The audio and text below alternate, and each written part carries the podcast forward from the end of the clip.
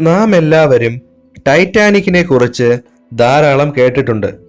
എന്നാൽ ഒരു കാലത്ത് സി വൈസ് ജയന്റ് എന്നറിയപ്പെട്ടിരുന്ന ഇതുവരെ നിർമ്മിച്ചതിൽ വച്ച് ഏറ്റവും വലിയ കപ്പലിന്റെ കഥ വളരെ പരിചിതമല്ല. എന്നിരുന്നാലും അത് വളരെയധികം അവിസ്മരണീയമായ ചരിത്രമാണ്. ടൈറ്റാനിക്കിന്റെ ഏതാണ്ട് ഇരട്ടി നീളമുണ്ടായിരുന്ന ഒരിക്കൽ കടലിന്റെ ആഴത്തിലേക്ക് മുങ്ങിപ്പോയിട്ടും സമുദ്രനിരപ്പിൽ നിന്ന് വീണ്ടും ഉയർത്തെഴുന്നേറ്റ കപ്പൽ അതിന്റെ വിചിത്രമായ ജീവിതത്തിന്റെയും നിരവധി പേരുകളുടെയും കഥയാണിത്.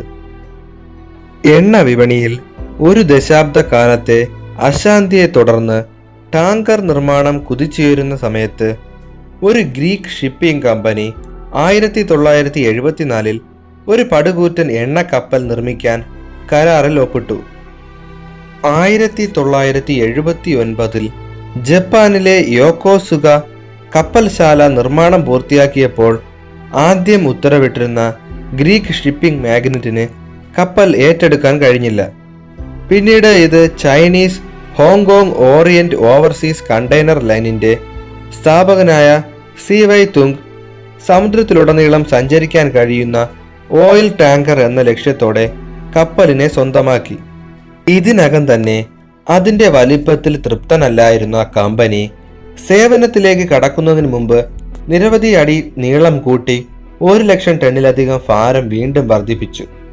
അങ്ങനെ ആ കപ്പൽ അന്നേ വരെ ലോകം കണ്ടതിൽ വെച്ച് ഏറ്റവും വലിയ കപ്പലായി മാറി. തുടർന്ന് അവർ ആ പടുകൂറ്റൻ കപ്പലിനെ സി വൈസ് ജയന്റ് എന്ന് പേരിട്ടു. സി വൈസ് ജയന്റ് പേര് പോലെ തന്നെ വലിപ്പത്തിൽ ഒന്നാമനായിരുന്നു. ആയിരത്തി അഞ്ഞൂറ് അടിയിലധികം നീളവും ഇരുന്നൂറ്റി ഇരുപത്തിയാറ് അടി വീതിയും ഉണ്ടായിരുന്ന കപ്പൽ ഇംഗ്ലീഷ് ചാനൽ നാവിഗേറ്റ് ചെയ്യാൻ കഴിയാത്തത്ര വലുതാണ്.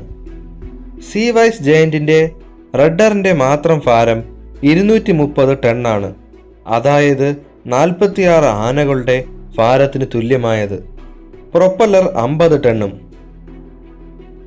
കപ്പൽ തന്നെ പൂർണമായി ലോഡ് ചെയ്യുമ്പോൾ ആറ് ലക്ഷത്തി അൻപത്തി ഏഴായിരം ടണ്ണിലധികം ഭാരം. ഇത് സീവൈസ് ജയന്റിനെ ഇതുവരെ നിർമ്മിച്ചതിൽ വച്ച് ഏറ്റവും വലിയ കപ്പൽ എന്ന റെക്കോർഡിനെ ഉടമയാക്കി. ആയിരത്തി തൊള്ളായിരത്തി എഴുപതുകളിൽ നിർമ്മിച്ച നാല് ഫ്രഞ്ച് ബാറ്റിലസ് ക്ലാസ് സൂപ്പർ ടാങ്കറുകളിൽ വലിയ തോതിലുള്ള കാർഗോ കപ്പാസിറ്റി ഉണ്ടായിരുന്നു. പക്ഷേ സീവേസ് ജയന്റിനായിരുന്നു കപ്പലിന്റെ മുഴുവൻ ഭാരത്തിൽ ഒന്നാം സ്ഥാനം. ആയിരത്തി തൊള്ളായിരത്തി എൺപത്തി ഒന്നിൽ കപ്പൽ പൂർണമായും സജ്ജമായി. മിഡിൽ ഈസ്റ്റും യു എസും തമ്മിൽ വലിയ അളവിൽ അസംസ്കൃത എണ്ണ കടത്തിക്കൊണ്ടുവരുവാൻ സീവൈസ് ജയന്റ് യാത്ര നടത്തിപ്പോന്നു ആയിരത്തി തൊള്ളായിരത്തി എൺപത്തി എട്ട് മെയ് മാസത്തിൽ സീവൈസ് ജയന്റിന്റെ ചരിത്രത്തിലെ ഏറ്റവും വലിയ ദുരന്തം ഉണ്ടായി. ആയിരത്തി തൊള്ളായിരത്തി എൺപത്തി എട്ടിൽ ഇറാൻ ഇറാഖ് യുദ്ധം കൊടുമ്പിരി കൊണ്ടിരിക്കുന്ന സമയം. ഇറാനിലെ ലാറക് ദ്വീപിൽ ആഴം കുറഞ്ഞ വെള്ളത്തിൽ നങ്കൂരമിട്ട് ഇറാനിയൻ എണ്ണ ശേഖരിക്കുകയായിരുന്നു അപ്പോൾ സീ വൈസ് ജയന്റ്. അപകടകരമായ ഇറാന്റെ എണ്ണ പൈപ്പ് ലൈനിന്റെ നിർണായ ഭാഗം തകർക്കാമെന്ന പ്രതീക്ഷയിൽ ഇറാഖ് വിമാനങ്ങൾ ഹോർമൂസ് കടലിടുക്കിലെ ഒരു ഇറാനിയൻ എണ്ണ പ്ലാറ്റ്ഫോമിനെ ആക്രമിച്ചു. പ്ലാറ്റ്ഫോമിൽ ബോംബാക്രമണം നടത്തിയതിനു പുറമെ പ്രദേശത്ത് നങ്കൂരമിട്ടിരുന്ന അഞ്ച് ഓയിൽ ടാങ്കറുകളിലും ഇറാഖ് ജെറ്റുകൾ വെടിവെച്ചു. സ്പാനിഷ് ടാങ്കറായ ബാഴ്സലോണ ദിദിയ ആയിരുന്നു സ്ഫോടനത്തിന് ശേഷം ആദ്യം മുങ്ങിയത്. മിസൈലുകളുടെ സമാനമായ ആക്രമണത്തെ സി വൈസ് ജയന്റും നേരിട്ടു. അധികം വൈകാതെ ലോകത്തിലെ ഏറ്റവും വലിയ കപ്പൽ കടലിലേക്ക് താഴ്ന്നു. അവളുടെ ഉടമകൾ അവളെ എഴുതിത്തള്ളുന്നതായി പ്രഖ്യാപിച്ചു. പക്ഷേ കഥ അവസാനിച്ചിരുന്നില്ല.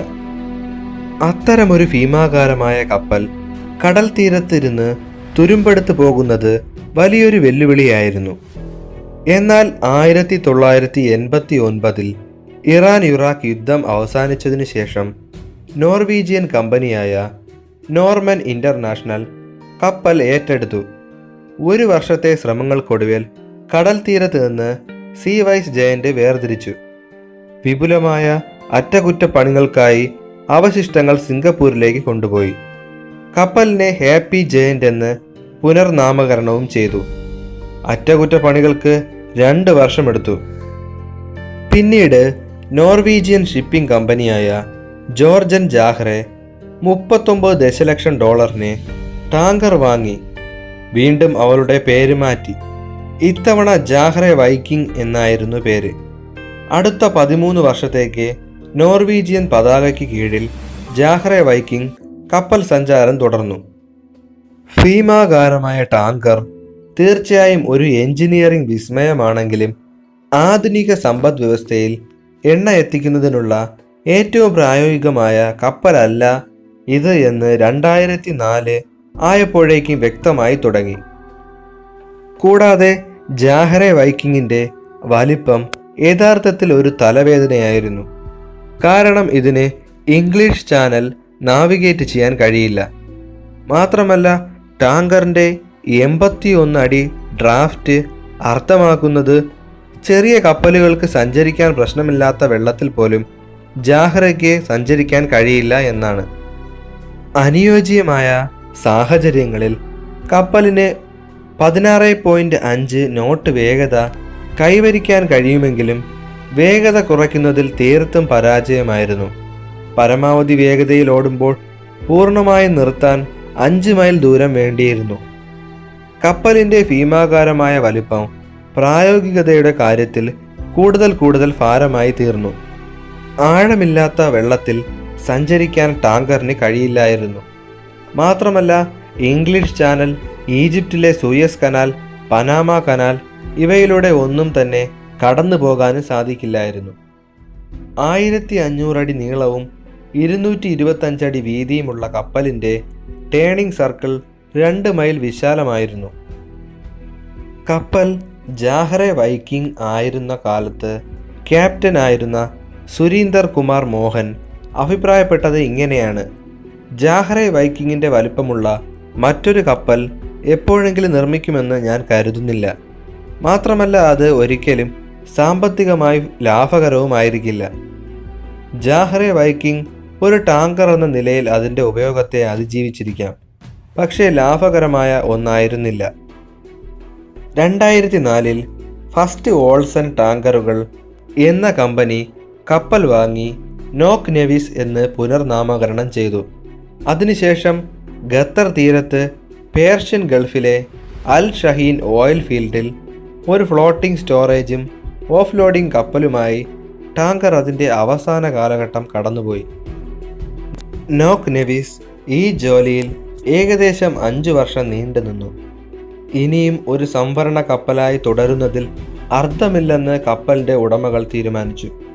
മേൽപ്പറഞ്ഞ നാല് ബാറ്റിലസ് ക്ലാസ് സൂപ്പർ ടാങ്കറുകളുടെയും അതേ വിധിയെ നേരിടാൻ നോക്ക് നെവിസിനും സമയമായിരുന്നു.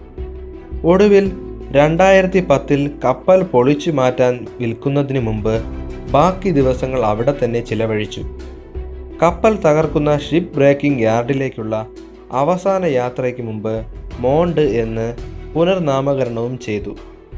രണ്ടായിരത്തി പത്ത് ജനുവരിയിൽ മോണ്ട് കപ്പലുകളുടെ ശവപ്പറമ്പ് എന്നറിയപ്പെടുന്ന ഇന്ത്യയുടെ ഗുജറാത്ത് തീരത്തെ അലാങ് യാർഡിലേക്ക് ഉള്ള അവസാന യാത്രയ്ക്ക് ഒരുങ്ങി.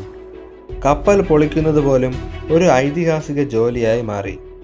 പദ്ധതിക്ക് ഒരു വർഷമെടുക്കുമെന്നും പതിനെണ്ണായിരം തൊഴിലാളികൾ ആവശ്യമാണെന്നും ടൈംസ് ഓഫ് ഇന്ത്യ റിപ്പോർട്ട് ചെയ്തു. ഇപ്പോൾ അതിന്റെ മുപ്പത്തിയാറ് ടൺ ഭാരമുള്ള നങ്കൂരം മാത്രമേ സംരക്ഷിക്കപ്പെട്ടിട്ടുള്ളൂ. അത് ഇപ്പോൾ ഹോങ്കോങ് മാരിടൈം മ്യൂസിയത്തിൽ സൂക്ഷിച്ചിട്ടുണ്ട്. ഒരു ഐതിഹാസിക സമുദ്രമൃഗത്തിന്റെ അവസാന അവശിഷ്ടമായി അതിന്നും നിലകൊള്ളുന്നു.